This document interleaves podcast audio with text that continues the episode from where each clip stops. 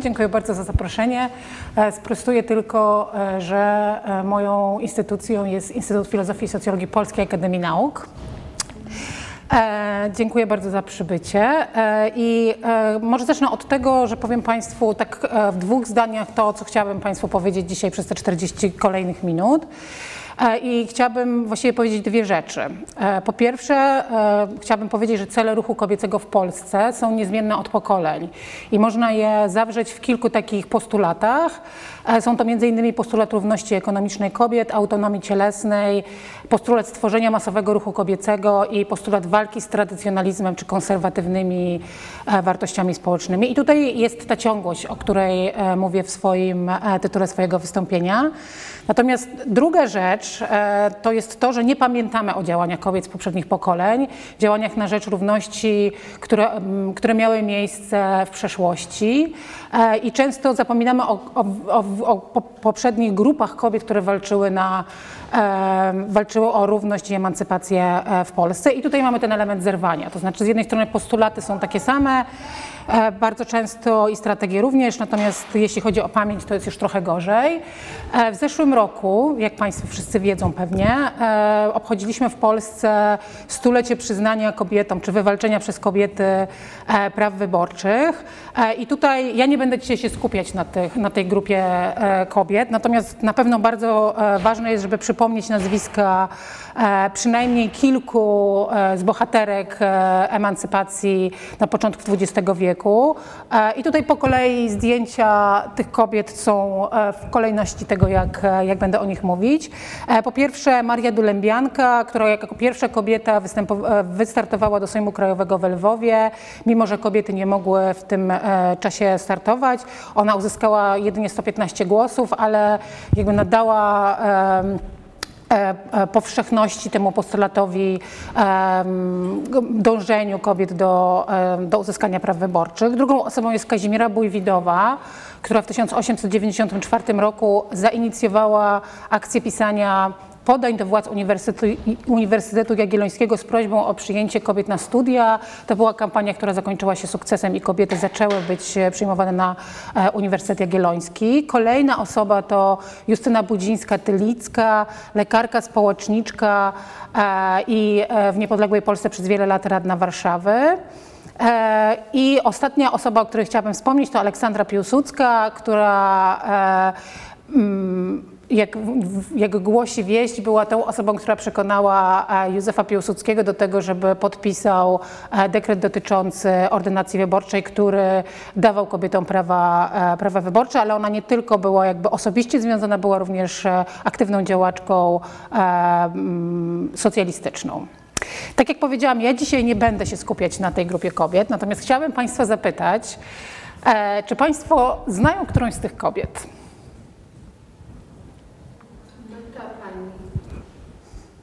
Która?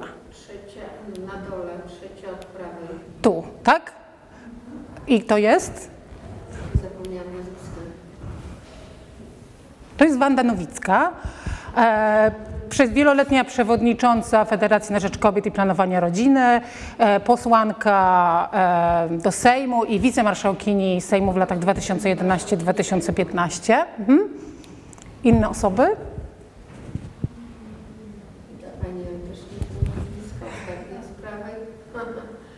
To jest Urszula Nowakowska, założycielka i e, działaczka kobieca, założycielka Centrum Praw Kobiet, organizacji, która zajmuje się pomocą e, kobietom, które doświadczają przemocy. Jakieś jeszcze osoby rozpoznane? E, no dobrze, to jak krótko o tych kobietach będę dzisiaj mówić. E, I pytałam Państwa e, o to, kim one są, dlatego że miałam też, miałam, mam świadomość tego, że my po prostu bardzo często nie wiemy, kim są te osoby.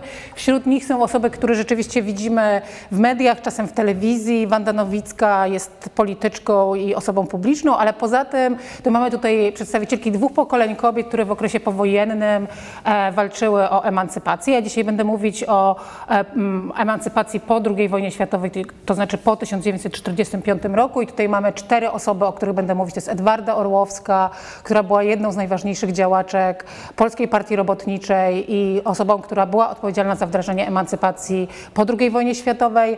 Eugenia Pragierowa, e, która pracowała w Ministerstwie Pracy, była odpowiedzialna za, przede wszystkim za wdrażanie e, zasady równej płacy za równą e, pracę po 1945 roku. Zofia Wasilkowska, pierwsza minister w PRL-u, była pierwszą ministrą sprawiedliwości. Maria Jaszczukowa, która zasłynęła przede wszystkim tym, że w roku 1956 roku przedstawiła w Sejmie inicjatywę ustawodawczą dotyczącą legalizacji przerywania ciąży w Polsce. Polsce. I drugi rząd kobiet to są działaczki e, aktywne działaczki feministyczne, emancypantki, e, które były aktywne po 1989 roku. Barbara Limanowska, jedna z e, współzałożycielek Polskiego Stowarzyszenia Feministycznego, Wanda Nowicka, e, wieloletnia przewodnicząca Federacji na Rzecz Kobiet i Planowania Rodziny, Sławomira Walczewska, współzałożycielka Polskiego Stowarzyszenia Feministycznego, badaczka i współzałożycielka Krakowskiej Fundacji EFKA i Urszula Nowakowska, tak jak powiedzieliśmy, założycielka i dyrektorka Centrum Praw Kobiet.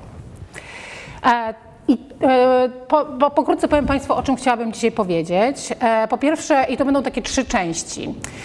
Po pierwsze, chciałabym opowiedzieć pokrótce o emancypacji kobiet po 1945 roku. To jest taki czas, który często uznajemy za lukę, wyrwę w, w historii kobiet. Rzadko o tym mówimy, niechętnie mówimy o komunizmie i okresie PRL-u. E, mimo tego, że tam się dużo działo tak naprawdę, jeśli chodzi o, emancypację kobiet. I powiem tutaj o kilku aspektach e, tego projektu emancypacji. Po pierwsze produktywizacja kobiet, czyli aktywizacja kobiet na rynku pracy. Po drugie postulat równości w domu. Po trzecie kwestia modernizacji gospodarstwa domowego. Po czwarte e, kwestia legalizacji aborcji i o, krótko nawiążę do współpracy międzynarodowej, która miała miejsce w tym czasie. Po drugie chciałabym opowiedzieć o ruchu kobiecym po 1989 2009 roku to już jest coś, co, o czym wiemy więcej, e, ale powiem o, takim, o tym, co się wydarzyło historycznie e, od 1989 roku po okres, e, od okresu transformacji poprzez okres tak zwanej instytucjonalizacji ruchu kobiecego i opowiem krótko o wpływie Organizacji Narodów Zjednoczonych i Unii Europejskiej na to, co się działo.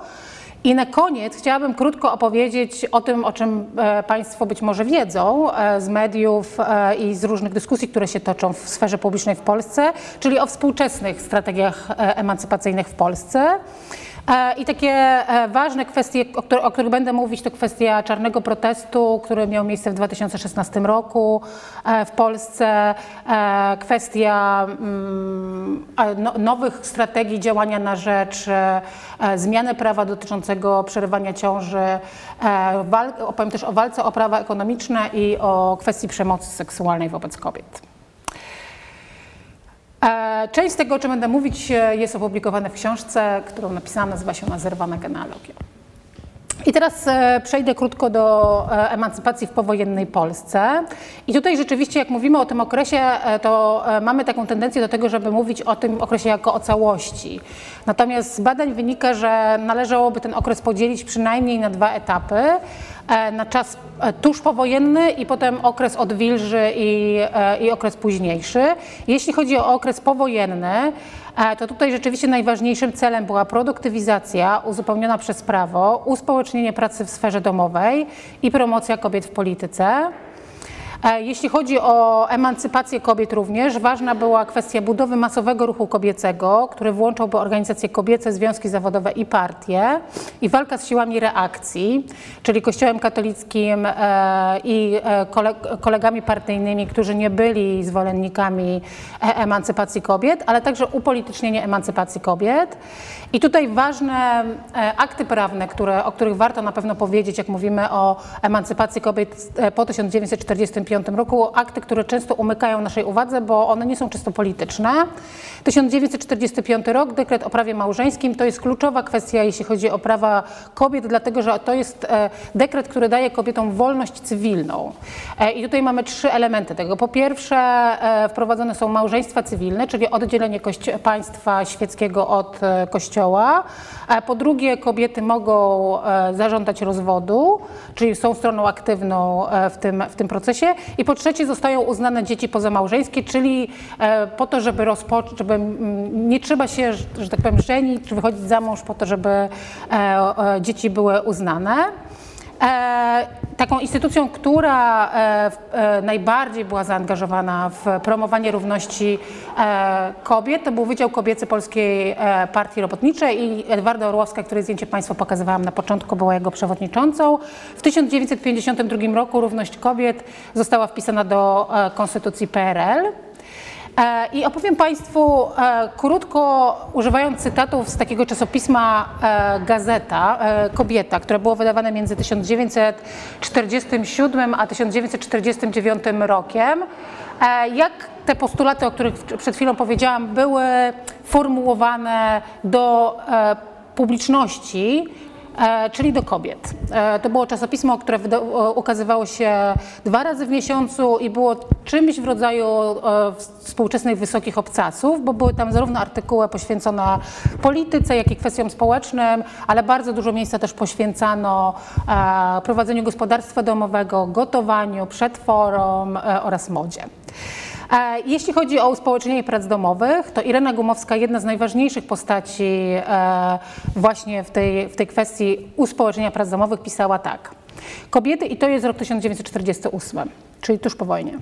Kobiety dziś muszą i w większości chcą pracować. Nie mogąc unowocześnić gospodarstwa indywidualnego, stworzyliśmy to, co było w Polsce zaraz po wojnie najracjonalniejszego. Stworzy, przepraszam, stworzyliśmy różne formy gospodarstw zbiorowych. Tutaj na pierwszym miejscu stoją stołówki, żłobki i przedszkola. Dalej domy matki i dziecka, dalej spółdzielcze pralnie, spółdzielcze piekarnie wiejskie, organizuje się spółdzielnie usługowe. Czyli ten projekt uspołecznienia prac domowych polegał na tym, żeby wyciągnąć e, prace domowe z gospodarstwa domowego i oddzielić je od indywidualnej pracy indywidualnych kobiet w konkretnych gospodarstwach domowych. To był projekt, który dominował po II wojnie światowej. Ta e, polityka zmieniła się po roku 1956, kiedy większy nacisk został położony na modernizację indywidualnych e, gospodarstw domowych, a nie na, a nie na tworzenie uspołecznionych e, form e, pra, wykonywania prac domowych. Ważnym elementem wprowadzania równości w okresie powojennym było, była kwestia równości w domu. Coś, co wydaje nam się postulatem dużo późniejszym, ale jeżeli czytamy, czytamy właśnie czasopisma i, i to, co mówiły działaczki kobiece w po II wojnie światowej, to one już wtedy mówiły o tym, że warunkiem emancypacji i równouprawnienia kobiet jest równość w domu. Tak? I tutaj przeczytam Państwu dwa cytaty e, z, e, też z tego czasopisma Kobieta. Będziemy rozpatrywać pracę domową młodzieży w domu bez względu na płeć. Zakładamy bowiem, że w domu pracują wszyscy, a co za tym idzie, wszyscy mają jednakowe prawa i jednakie obowiązki. Nic między pracami domowymi nie ma takiego, co nie byłoby porówno przeznaczone mężczyźnie czy kobiecie, chłopcu czy dziewczynie. Jedna z czytelniczek pisma Kobieta w 1948 roku pisała tak.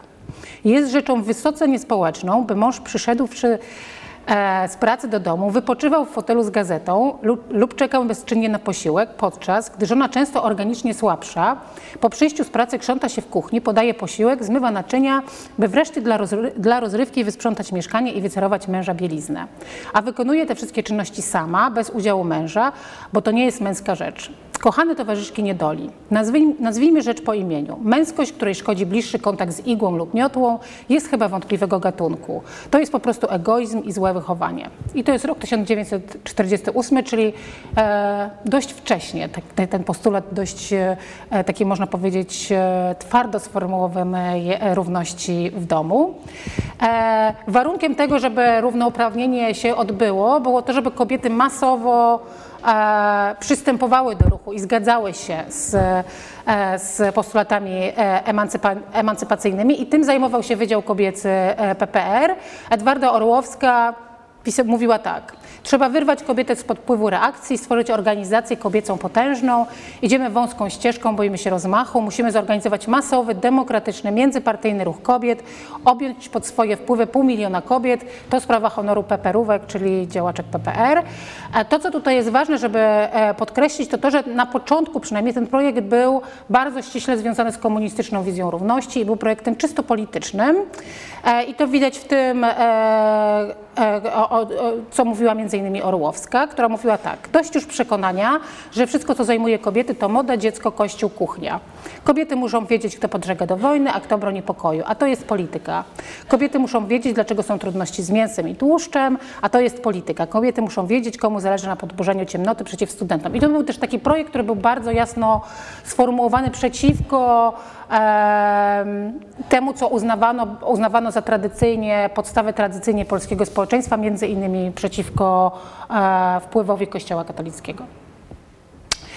Ten projekt zmieniał się w czasie i już e, po 1956 roku, czyli w okresie odwilży tak zwanej, po śmierci Józefa Stalina, nastąpiła odwilż e, i zmienił się też projekt emancypacji kobiet.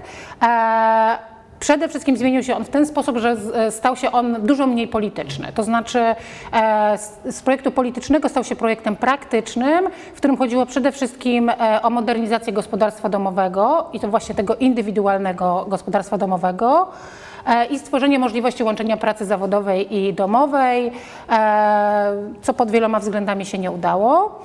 E, takimi najważniejszymi osiągnięciami tego okresu, czy najważniejszymi datami, które należałoby przypomnieć, to jest rok 1956, w którym e, kobiety w Polsce uzyskały prawo do aborcji. E, I tutaj ważnymi postaciami, które brały udział w debacie dotyczącej legalizacji przerywania ciąży była Maria Jaszczukowa, Wanda Gościmińska i Zofia Tomczyk. Zaraz powiem trochę więcej o tym.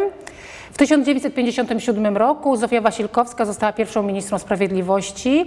Co jest ciekawe, e, że ona była działaczką komunistyczną, e, była ministrą w, w rządzie komunistycznym, ale potem e, przeszła na stronę opozycji i była jedną z kobiet, które współtworzyły Fundację Helsińską, która, jak Państwo wiedzą, działa do dzisiaj. W 1957 roku powstaje Komitet Gospodarstwa Domowego, który był taką organizacją, która e, miała na celu uczyć kobiety, jak prowadzić gospodarstwo domowe, nowoczesne gospodarstwo domowe. E, to była organizacja, która miała swoje oddziały wojewódzkie i miejskie e, i jej działanie polegało przede wszystkim na tym, żeby prowadzić kursy właśnie prowadzenia gospodarstwa domowego, przedstawiać nowe produkty, przedstawiać nowe techniki racjonalnego prowadzenia gospodarstwa domowego. E, w 1966 roku powstała Rada Kobiet PRL e, i ważnym przełomowym momentem również jest powstanie Urzędu Pełnomocnika do Spraw Kobiet w 1986 roku. Pełnomocniczką została Anna Kędzierska. E, ja chciałam jeszcze na chwilę wrócić do kwestii prawa do aborcji, dlatego że jak Państwo wiedzą, a może Państwo nie wiedzą tego, pierwszym krajem na świecie, w którym zostało zalegalizowane prawo do przerywania ciąży był jaki kraj, wiedzą Państwo?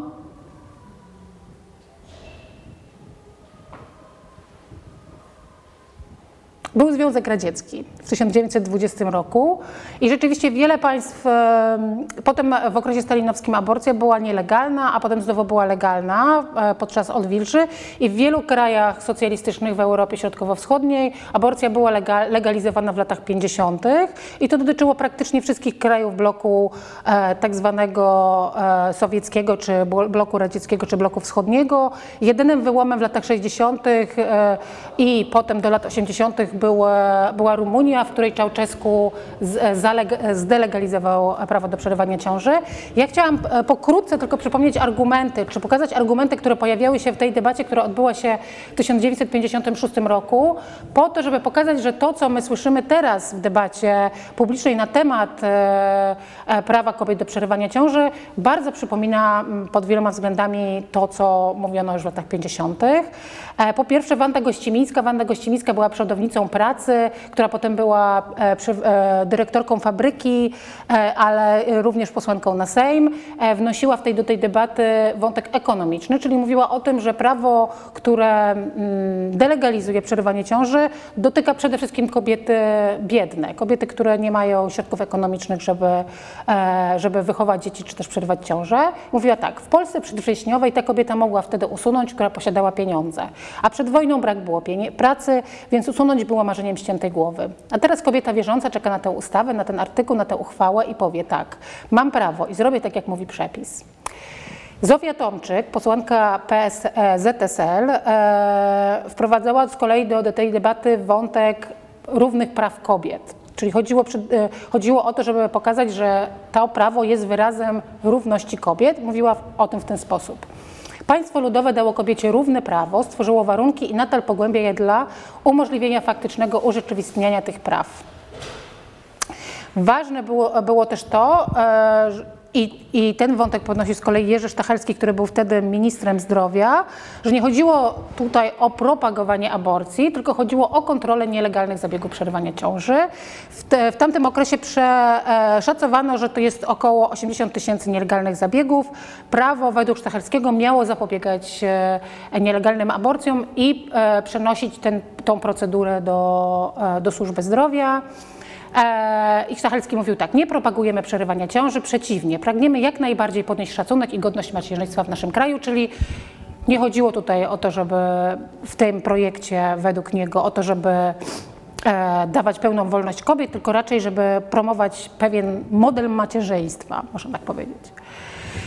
E, co ciekawe, ten program, który był realizowany w Polsce w latach 40., tuż po wojnie, był bardzo podobny do tego programu, który e, był e, realizowany czy proponowany w innych miejscach na świecie, między innymi w Stanach Zjednoczonych, e, ale także na poziomie międzynarodowym w ramach organizacji, które zajmowały się prawami kobiet. W Stanach Zjednoczonych w tym okresie istniała taka organizacja, organizacja która nazywała się Kongres Amerykańskich Kobiet, która powstała w Nowym Jorku w 1946 roku. Jak przyjrzymy się postulatom tej, tej organizacji, to one były bardzo, bardzo zbliżone do tego, o czym powiedziałam powiedziałam przed chwilą, e, co było postulatem e, Polski, polskiego projektu emancypacji, e, czyli po pierwsze produktywizacja, postulat uruchomienia państwowego programu zatrudnienia zapewniającego pełne zatrudnienie kobiet oraz gwarantującego im odpowiednie warunki pracy. Po drugie, praca domowa.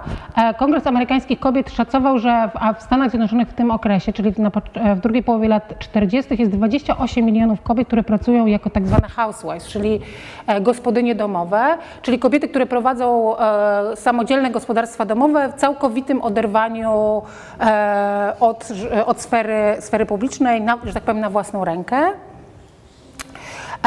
I tak jak, tak jak w Polsce ten postulat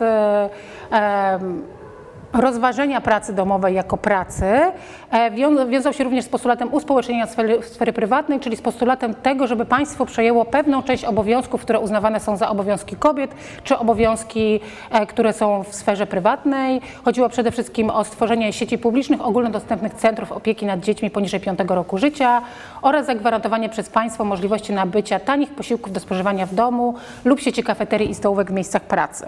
No i jak Państwo mogą sobie wyobrazić, E, w Stanach Zjednoczonych, które są e, krajem kapitalistycznym, e, te postulaty nie spotkały się z wielkim entuzjazmem i Kongres Kobiet Amerykańskich został zdelegalizowany w 1948 roku. Przede wszystkim za bycie organizacją powiązaną z, ze Związkiem Radzieckim i z, z, z komunizmem.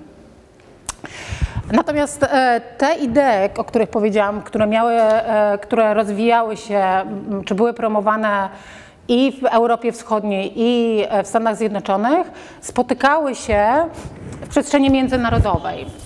W latach, od lat 40. istniała organizacja międzynarodowa o nazwie Światowa Demokratyczna Federacja Kobiet, E, która powstała w 1945 roku w Moskwie. E, I to była organizacja, która zajmowała się promowaniem e, równości kobiet w sferze międzynarodowej i skupiała różnego rodzaju organizacje z różnych stron świata. Między innymi organizacją członkowską tej, tej federacji była Liga Kobiet, potem Liga Kobiet Polskich i właśnie wspomniany już Kongres Kobiet Amerykańskich. Natomiast tutaj na zdjęciu są osoby, które być może Państwo rozpoznają. Czy Państwo Państwo kojarzą którąś z tych osób? Dwóch? Tak, Walentyna Tyryszkowa w latach, szczególnie pod koniec lat 60., może powiemy, kim ona była.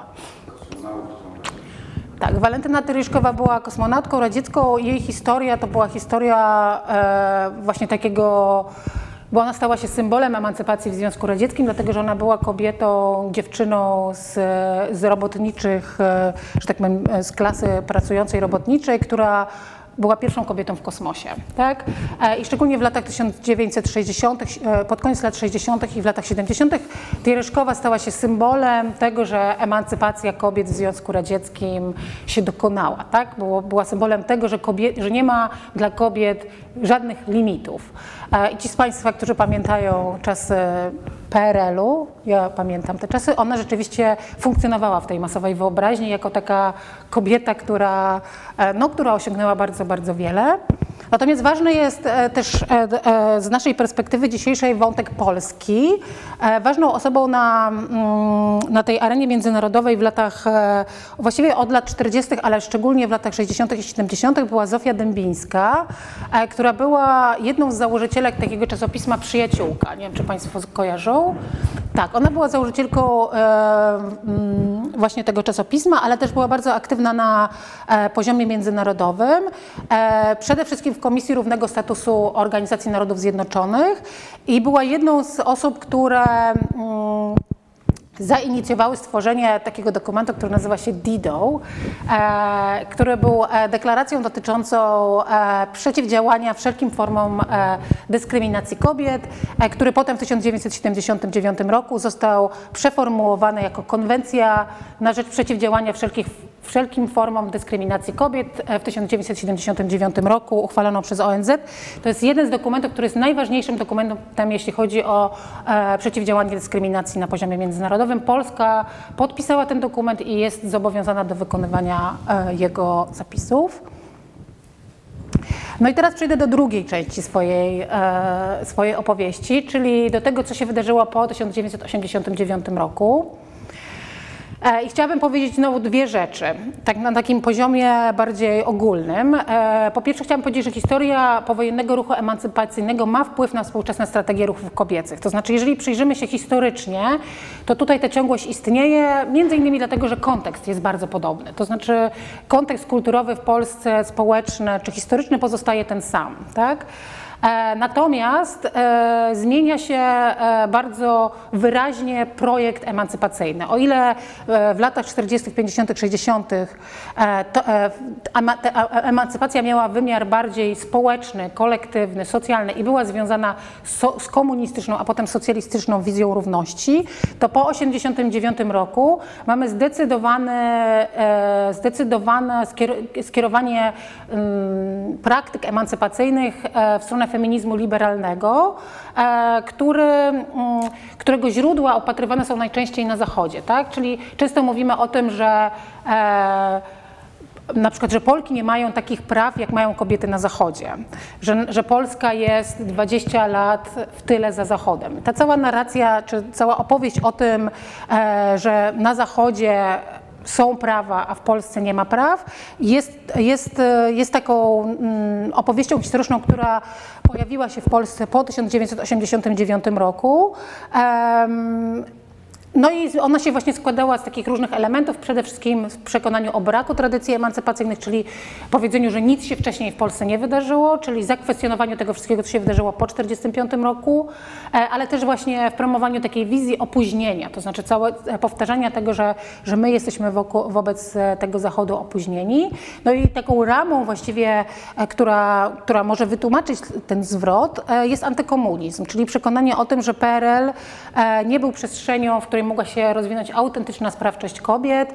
E, to było takie przekonanie, że kobiety były biernymi ofiarami systemu, a ten projekt emancypacyjny, o którym Państwu przed chwilą powiedziałam, to był projekt, który był Polsce narzucony odgórnie ze Związku Radzieckiego i który nie był autentyczny, to znaczy nie wynikał z rzeczywistych pragnień kobiet ani z zaangażowania kobiet, e, że był projektem fasadowym, to znaczy, że e, ta równość była co prawda na papierze, ale nie było jej w praktyce. Przede wszystkim przejawiać się to miało w tym, że nie zostało zlikwidowane podwójne obciążenie kobiet, to znaczy, że kobiety nadal musiały pracować w sferze prywatnej, wykonywać większość obowiązków domowych, jednocześnie pracując e, zawodowo. To jest takie słynne sformułowanie dotyczące podwójnego etatu, które być może jest Państwu znane. E, jeśli chodzi o historię ruchu kobiecego po 1989 roku, ja bym powiedziała, że były takie przynajmniej dwa początkowe etapy tej, e, tej historii. Pierwsze organizacje, które powstały, to były organizacje, które miały charakter usługowy. tak zwane, czyli były organizacjami, których celem było em, wsparcie kobiet w okresie transformacji i e, jakby złagodzenie e, rezultatów czy konsekwencji, jakie transformacja ustrojowa przyniosła dla kobiet, zarówno kwestii związanych z ekonomią, na przykład masowe zwolnienia kobiet, e, ale też z różnymi przejawami e, takiego odwrotu od praw kobiet. E, I tutaj najważniejszym e, z pewnością debatą, która się w tym okresie toczyła, e, to była debata właśnie dotycząca e, prawa do aborcji. Jak Państwo wiedzą, w Polsce od 1993 roku obowiązuje e, bardzo ograniczony dostęp do przerywania ciąży i ruch kobiecy i ruch feministyczny organizował się wokół tego walki o to, żeby to prawo zostało zmienione. E, najważniejsze organizacje, które powstały w tym okresie, aha i ważne jest też to, że to były organizacje, które często nie miały mm, dużego projektu politycznego za sobą. Chodziło raczej o to, żeby pomóc konkretnym kobietom doświadczającym e, dyskryminacji. Tak? Czyli chodziło, o, chodziło nie tyle o to, żeby wprowadzić równość do polityki i równość do dokumentów e, prawnych czy, czy prawa, e, czy ustaw, tylko chodziło o to, żeby po prostu pomóc kobietom i wyedukować kobiety na temat e, ich praw. Pierwsza polska organizacja feministyczna to Polskie Stowarzyszenie Feministyczne PSF, które powstało w 1989 roku. E, Kolejne ważne organizacje to Fundacja Kobieca EFKA w 1991 roku, wspomniane wcześniej Centrum Praw Kobiet e, i Federacja na Rzecz Kobiet i Planowania Rodziny, która powstała w 1992 roku. Drugim ważnym etapem, e, który zaczyna się mniej więcej w połowie lat 90., e, jest tak zwany proces enjoyizacji. Ja zaraz wytłumaczę, co to oznacza. E, w- na którym, podczas którego zmienia się, zmienia się, zmieniają się strategie ruchu kobiecego i e, strategie na rzecz emancypacji. To jest związane z, przede wszystkim z wyłanianiem się organizacji pozarządowych, czyli NGO-sów, z angielskiego Non-Governmental e, Organization, stąd ten termin engoizacja albo enjoyizacja, jako ważnych partnerów politycznych. I em, Często jest tak, że jak mówimy o feminizmie w Polsce albo ruchu kobiecym, to kojarzymy konkretne organizacje. E, osoby, ale też właśnie organizacje. I to jest właśnie ten moment e, w latach, połowie lat e, 90., kiedy, ten, kiedy, kiedy, to się, e, kiedy to się pojawia. E, organizacje, i to jest związane, o czym zaraz powiem, z pewnymi wydarzeniami na, w sferze międzynarodowej, e, ale ważne jest, żeby podkreślić to, że zmienia się strategia działania, to znaczy z takiego poziomu lokalnego i indywidualnego działania przenoszone są na poziom ogólny. To znaczy, że partnerem jest już nie tyle kobiety indywidualne, które doświadczają dyskryminacji, ale państwo i organizacje zajmują się bądź edukowaniem państwa na temat e, możliwości wprowadzenia e, prawodawstwa związanego z równością kobiet czy równością płci, e, bądź, też monitorowaniem postępów państwa we wprowadzaniu tej równości. Czyli mniej chodzi tutaj o konkretne kobiety, a bardziej o ten proces polityczny, można tak powiedzieć, tak? czy proces społeczny. I tutaj być może najważniejszą, ale zapomnianą organizacją, która powstała w 1996 roku, był Ośrodek Informacji Środowisk Kobiecych. Tutaj mają Państwo to, jest, e, to było takie czasopismo, które było wydawane przez Ośkę, e, e, które, o, tam były dwie, tam były dwie, Ośka wydawała dwa rodzaje publikacji. Jedna publikacja dotyczyła tego, co się dzieje w ruchu kobiecym, druga publikacja dotyczyła tego, e, jakie są najważniejsze idee w ruchu kobiecym i to jest właśnie ta publikacja, która dotyczyła idei. Tak jak powiedziałam, ważnym elementem tych nowych strategii była współpraca z instytucjami państwowymi, czego e, przykładem było, była parlamentarna grupa kobiet i ty, założona przez tą osobę. Znają, wiedzą Państwo, kto to jest?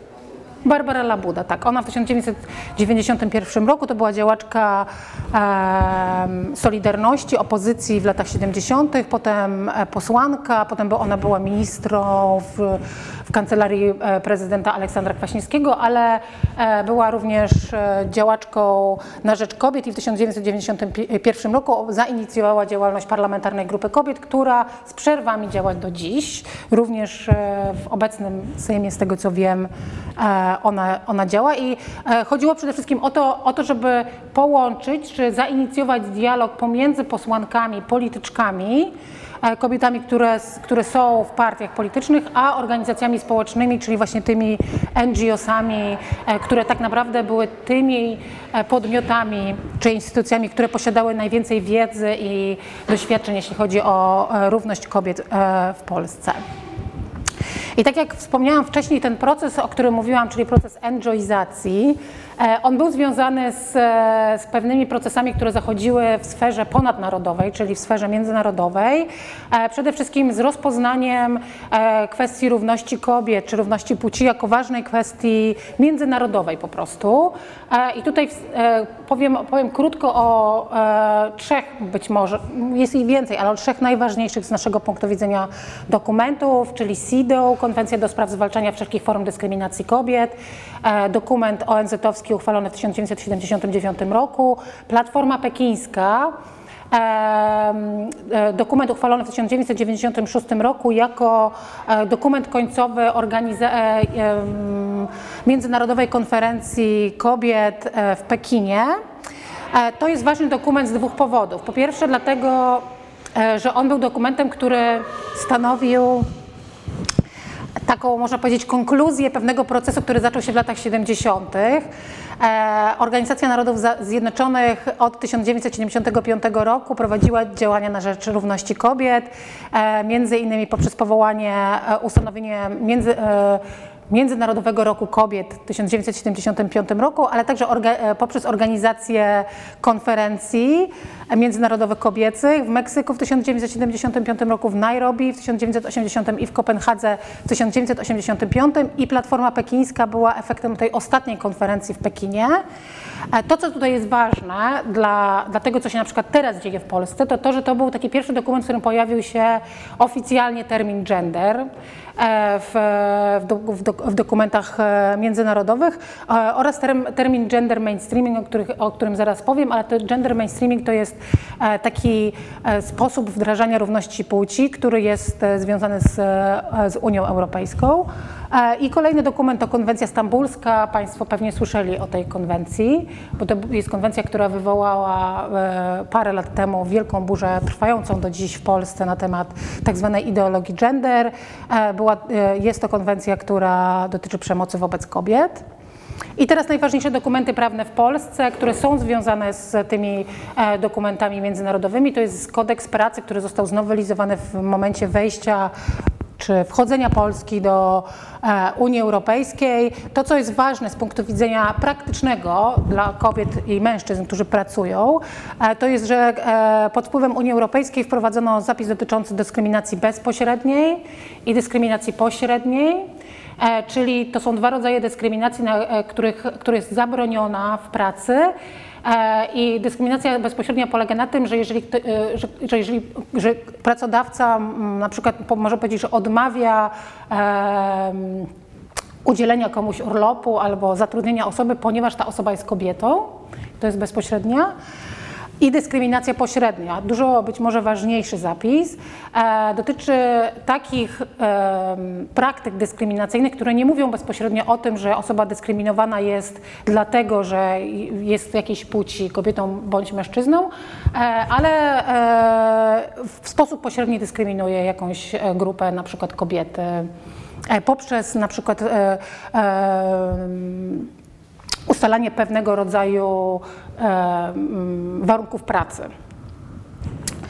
Drugim ważnym dokumentem jest ustawa antydyskryminacyjna, która została uchwalona w 2010 roku, również pod wpływem e, e, Unii Europejskiej. I wreszcie ważny z punktu widzenia tego, o czym będę mówić na samym końcu, dotyczy, kwestia dotycząca E, kwestii e, przemocy wobec kobiet, zmiana trybu ścigania przestępstwa zgwałcenia i to jest związane z konwencją stambulską między innymi, e, czyli w Polsce do 2014 roku obowiązywał tryb ścigania na wniosek poszkodowanej, to znaczy kobieta, która bądź mężczyzna, osoba, która została zgwałcona, musiała wnieść wniosek do, do prokuratury o e, rozpoczęcie, wszczęcie postępowania. Od 2014 roku e, to postępowanie jest wszczynane z urzędu, e, czyli nie, nie, nie musi tego robić kobieta. I teraz tak. Powiem krótko tylko, co to jest gender mainstreaming, bo to jest coś takiego, co się pojawia bardzo często w różnych dyskusjach dotyczących równości kobiet w Polsce, ale bardzo często nie wiemy, nie wiemy o co tutaj chodzi. Przeczytam Państwu definicję. To jest e, taka strategia, która, tak jak powiedziałam, pojawiła się po raz pierwszy e, w dokumentach związanych ONZ-owskich, ale e, od bodajże 1996 roku, czyli traktatu amsterdamskiego, jest najważniejszą strategią wdrażania równości płci w Unii Europejskiej. Czyli Polska jako członkini Unii Europejskiej jest zobowiązana do tego, żeby tej strategii przestrzegać. I co głosi gender mainstreaming? Gender mainstreaming to strategia oznaczająca włączanie perspektywy płci do głównego nurtu polityki i podejmowanie decyzji, uwzględnianie, e, uwzględnianie potrzeb i możliwości obu płci we wszystkich podejmowanych działaniach, projektach i politykach. Oznacza to refleksję nad każdą decyzją, czy to na polu politycznym, ekonomicznym czy społecznym, pod względem tego, jaki ona ma wpływ na sytuację kobiet i mężczyzn. Czy na przykład polepszy sytuację obu płci, czy tylko jednej, czy pogłębi istniejące nierówności, czy wręcz przeciwnie. Czyli mamy tutaj radykalną zmianę, która przede wszystkim polega na tym, że równość płci nie jest tylko wydelegowana do jakiegoś obszaru życia społecznego, na przykład służby zdrowia, albo edukacji, albo pracy opiekuńczej, ale teoretycznie powinna stać się częścią każdej polityki wdrażanej przez państwo. Czyli na przykład, jeżeli państwo ma jakieś, e, e, wprowadza jakieś prawo dotyczące rolnictwa, rybołówstwa, leśnictwa, czegokolwiek, powinno się brać pod uwagę to, w jaki sposób to wpłynie na, mm, na kwestie związane z równością płci.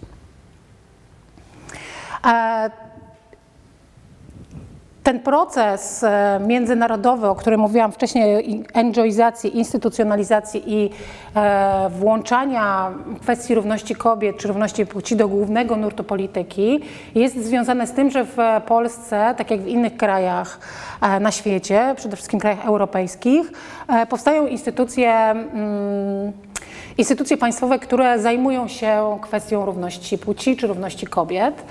W Polsce e, taką e, instytucją już nieistniejącą e, jest Urząd Pełnomocnika do Spraw Równości. On się bardzo różnie nazywał przez, od lat 80. do teraz. Pełnomocnik do spraw równości kobiet i mężczyzn, pełnomocnik do spraw równego statusu płci, pełnomocnik do spraw równości kobiet. Ważne jest, żeby powiedzieć tutaj o tym, że to jest taka instytucja, która mm, jest częścią rządu, E, i ona ma za zadanie zajmować się właśnie równością e, równością płci. No i tutaj e, na zdjęciach mają Państwo kobiety, osoby, które sprawowały tą funkcję w którymś momencie naszej niedawnej historii. I pewnie część z tych kobiet Państwo znają. Izabela Jaruga-Nowacka, Agnieszka Kozłowska-Rajewicz, która sprawowała tą funkcję w rządzie E, Donalda Tuska, profesor Małgorzata Fuszara, ostatnia właściwie pełnomocniczka do spraw równego statusu w rządzie e, Ewy Kopacz. E, to jest Jolanta Banach, która w latach 90. sprawowała tą funkcję i profesor Magdalena Środa, która również była pełnomocniczką w rządzie Marka Belki bodajże. Innym aspektem włączania kobiet do głównego nurtu polityki jest E, zawieranie różnego rodzaju sojuszy politycznych i budowanie wielkich organizacji, e, których celem jest reprezentacja kobiet e, w sferze publicznej i tego być może znaną mm, Państwu najbardziej prawdopodobnie znaną w Polsce organizacją tego typu jest Kongres Kobiet Słyszę, słyszeli Państwo o tym. To jest organizacja, która powstała w 2009 roku z inicjatywy e, kobiet, które były związane z akademią, czyli z uniwersytetami, z jednej strony z biznesem, z drugiej strony i z trzeciej strony e, kobiety, które są związane z polityką. E, I rzeczywiście,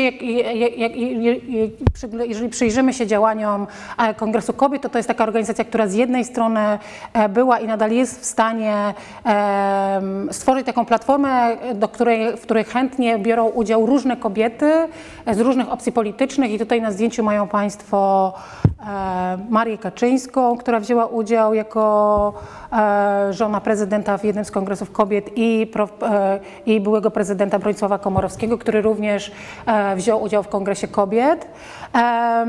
To jest, i, czyli tak, z jednej strony Kongres Kobiet jest w stanie uzyskać taką rozpoznawalność, powiedzmy, w, w głównym nurcie polityki, a z drugiej strony to, co jest ważne, to to, że Kongres Kobiet stworzył wiele różnych lokalnych kongresów kobiet, czyli jest taką organizacją, która ma swoje lokalne oddziały czy stowarzyszenia e, w różnych e, miejscach e, w Polsce.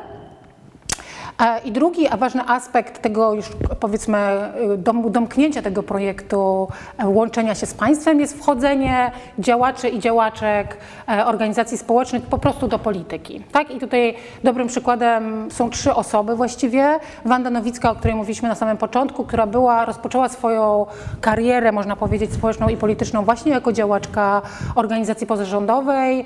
W tej chwili jest polityczką i tak jak powiedzieliśmy, była wicemarszałkinią Sejmu. E, Anna Grodzka, e, pierwsza transpłciowa posłanka e, w polskim parlamencie, w polskim Sejmie, która również wcześniej była działaczką organizacji pozarządowej Transfuzja.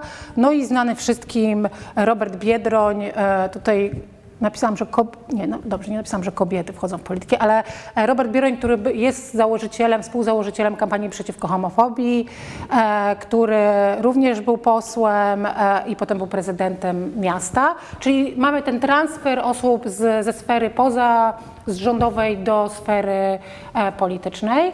I teraz można powiedzieć, że reakcją w pewnym sensie na to, na taką instytucjonalizację, czy bardzo mocne łączenie działań na rzecz równości wykonywanych w sferze e, społecznej i tego, co się dzieje w państwie, jest e, chęć, e, chęć wyjścia poza tą, poza tą strategię polityczną, która pod wieloma względami jest ograniczająca, tak? Dlatego, że ona dla osób, które decydują się na wejście do polityki, szczególnie w Polsce wydaje mi się, to oznacza ograniczenie mm, sposobu rozmowy czy tematyki e, do tego, co jest dozwolone w, w polityce. I jednocześnie można powiedzieć do tego, do tej, takiego, do tej takiej tendencji wchodzenia do polityki widzimy e, innego rodzaju tendencje, czyli wychodzenie aktywizmu na ulicę, i początki e, tego procesu, można, można powiedzieć, e, mają miejsce na początku XXI wieku, kiedy powstało, i to jest takie jedno z pierwszych stowarzyszeń, e, Stowarzyszenie Kobiet 8 marca. Ono powstało w, 2000, w roku 2000. 2000. I to jest stowarzyszenie, grupa nieformalna, która od roku 2000 organizuje manify, czyli coroczne demonstracje uliczne. Mm, to się zaczęło w Warszawie, ale już teraz jest organizowane w wielu różnych miastach.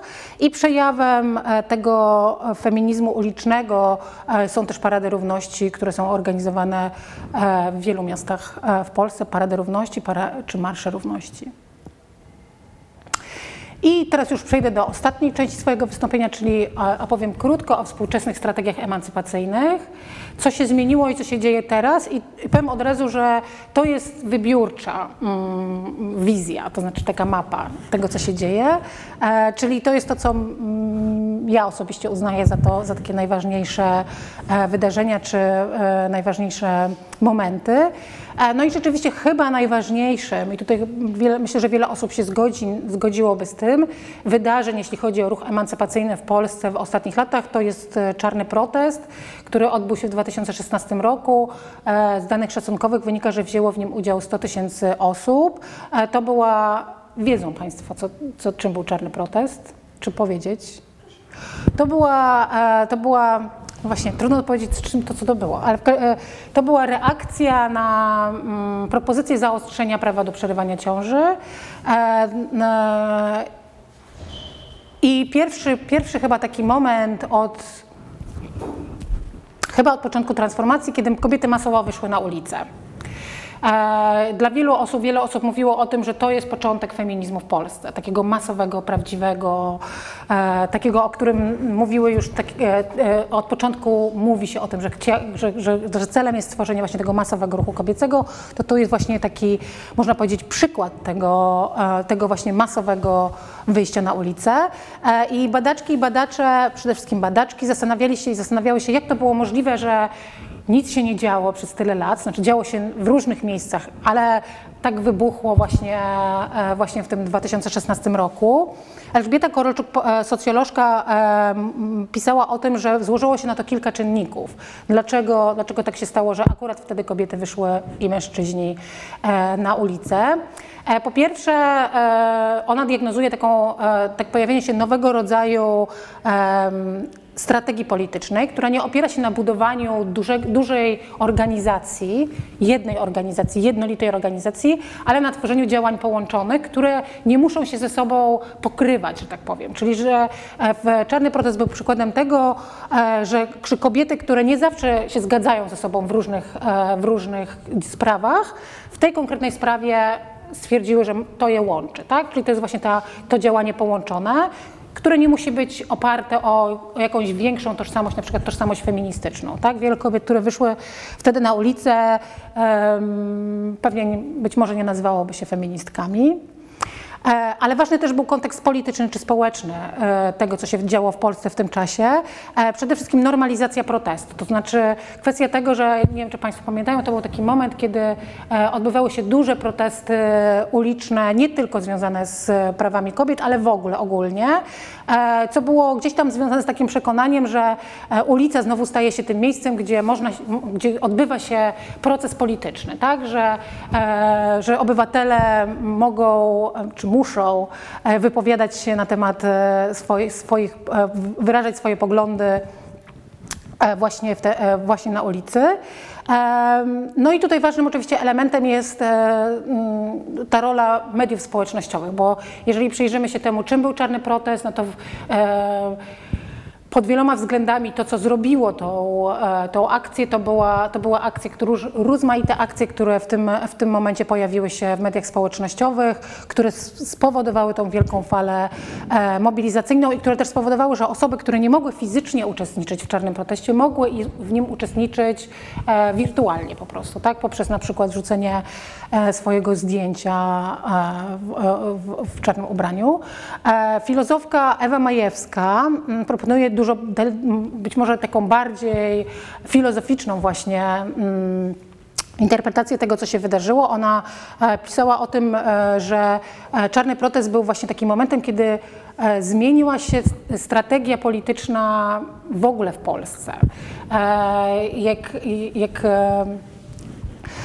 Jak Państwo wiedzą, w Polsce silna jest właśnie taka tradycja heroicz, heroicznego aktywizmu, tak? czyli to, to taka tradycja romantyczna, o której pisała innymi profesor Maria Janion, czyli tej takiej heroicznej jednostki, która wychodzi na barykady i walczy o prawa Polaków. Tak? No i takim bardzo dobrym przykładem, no mamy dużo takich przykładów heroicznych bohaterów tak? politycznych w Polsce, na- nawet w najnowszej historii.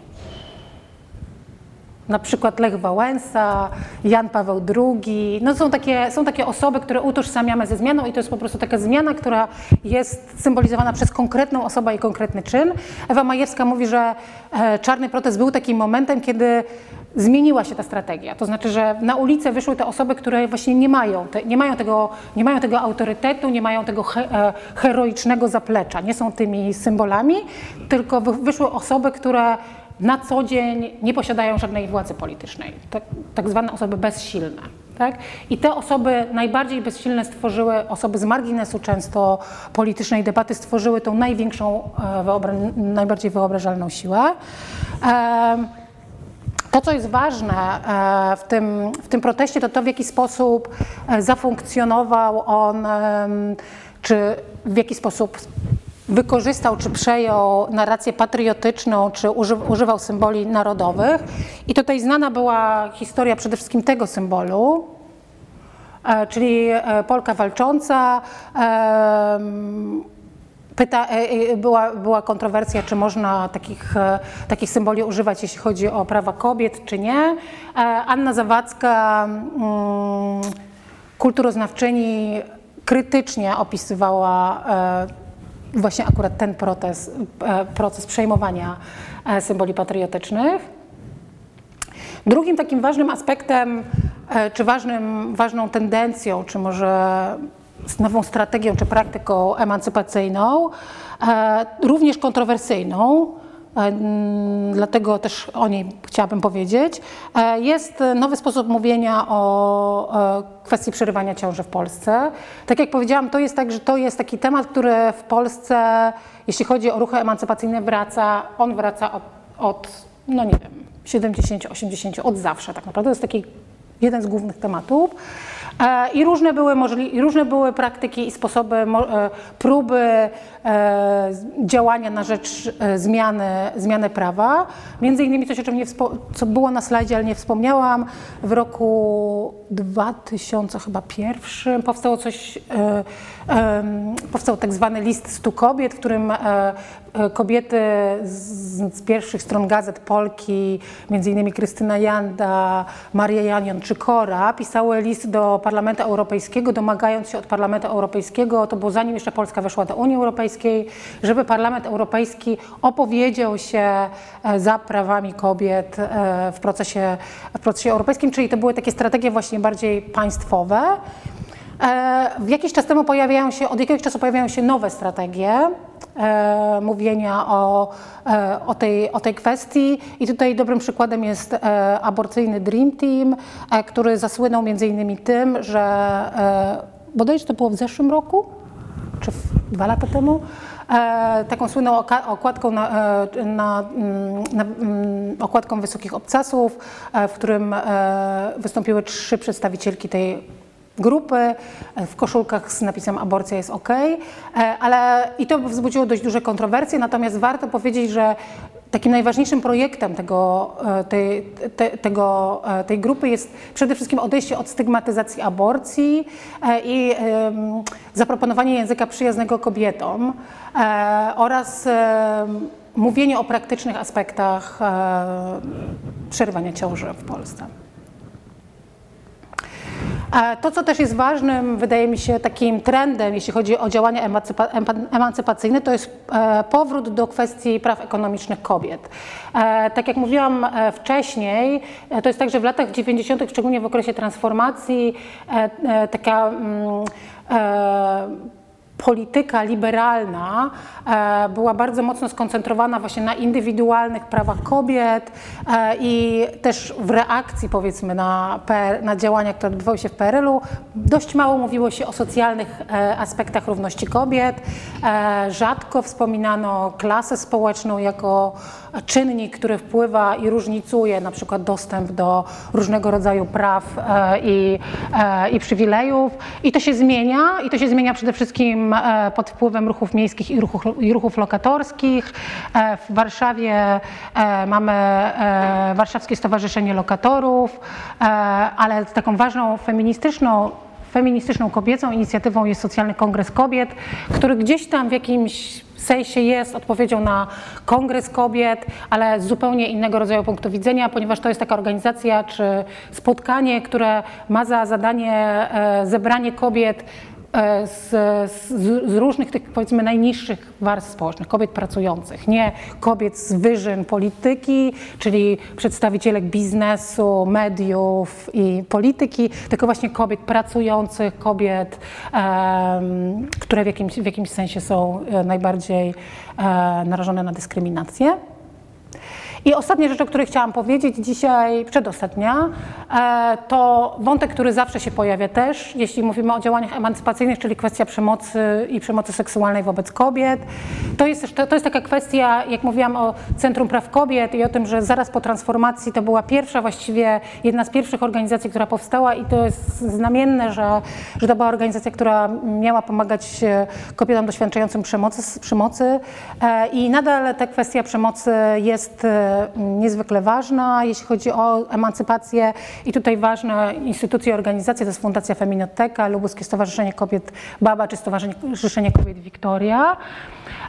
I ważnym też tematem, szczególnie w kontekście mitu, ale nie tylko, jest kwestia przemocy seksualnej wobec kobiet. Ja mówiłam wcześniej o tym, że w 2014 roku zmienił się tryb ścigania przestępstwa zgwałcenia w Polsce. E, Fundacja na Rzecz Równości i Emancypacji STER e, Przeprowadziła w 2015-2016 roku badanie dotyczącym e, przemocy seksualnej wobec kobiet i z tego badania wyszło, że zdecydowania większość kobiet ponad 90% e, w swoim życiu doświadczyła e, ze strony mężczyzn jakiejś formy przemocy seksualnej. 87% kobiet doświadczyło molestowania, 23% kobiet próby gwałtu i 22% kobiet gwałtu.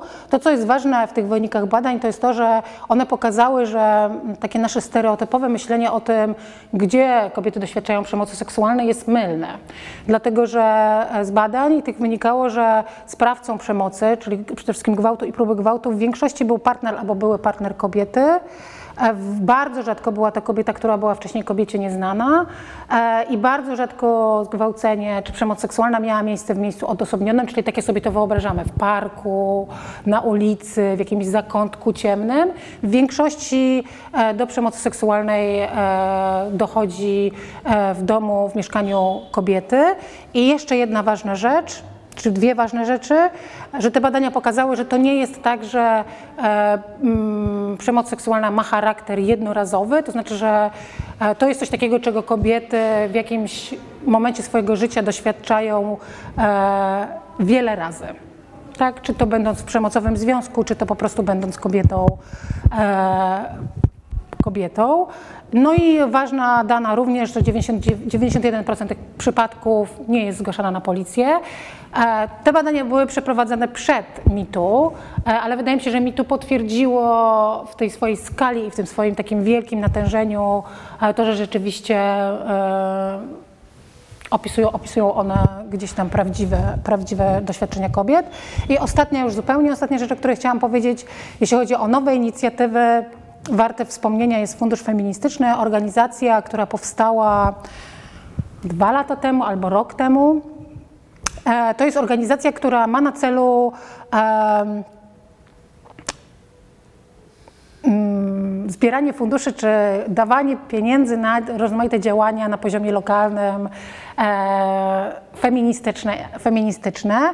E, ale ciekawy pomysł jest taki, że to są małe granty, wniosek, jeżeli, jeżeli osoby chcą złożyć wniosek, jest nieskomplikowany, wystarczy tylko napisać tak naprawdę, co chce się zrobić. Jeżeli mają Państwo jakiekolwiek doświadczenie pisania wniosków grantowych, to wiecie o tym, że to jest bardzo często przyczyna tego, dlaczego ludzie mm, po prostu nie starają się o żadne fundusze, bo po prostu te wnioski są, nie, te wnioski są niezrozumiałe. Tutaj jest właśnie odejście od tego. E, jest to taka inicjatywa, która ma na celu wesprzeć po prostu osoby, które nie mają doświadczenia w, w pisaniu wniosków i w orientowaniu się w całej tej strukturze e, funduszy, ale też bardzo ważną rzeczą w Funduszu Feministycznym jest to, E, że mm, e, wnioski e, składane do Funduszu Feministycznego oceniane są przez osoby, które składają wnioski. Tak? Czyli to nie jest tak, że jest jakiś panel ekspertów, ekspertek, którzy e, mówią, ok, ten projekt się nadaje, a ten projekt się nie nadaje, tylko wszystkie osoby, które biorą udział w konkursie, oceniają wnioski swoje nawzajem. Czyli decyduje, to jest takie zejście jakby całkowicie do poziomu lokalnego, czyli jeżeli ja składam wniosek na e, otworzenie kawiarni naukowej, a ktoś składa wniosek o, o, to, o naukę na przykład nurkowania, to ja oceniam wniosek tych osób, a te osoby oceniają mnie, czyli czyli jest to e, działanie wspólnotowe. No i kończąc powiem to, co powiedziałam na początku, czyli że cele ruchu kobiecego w Polsce są niezmienne, e, a często jest tak, że nie pamiętamy o działaniach kobiet z poprzednich pokoleń na rzecz równości i takim, taki cel dzisiaj miałam, żeby Państwu o tym e, jakoś przypomnieć. Dziękuję.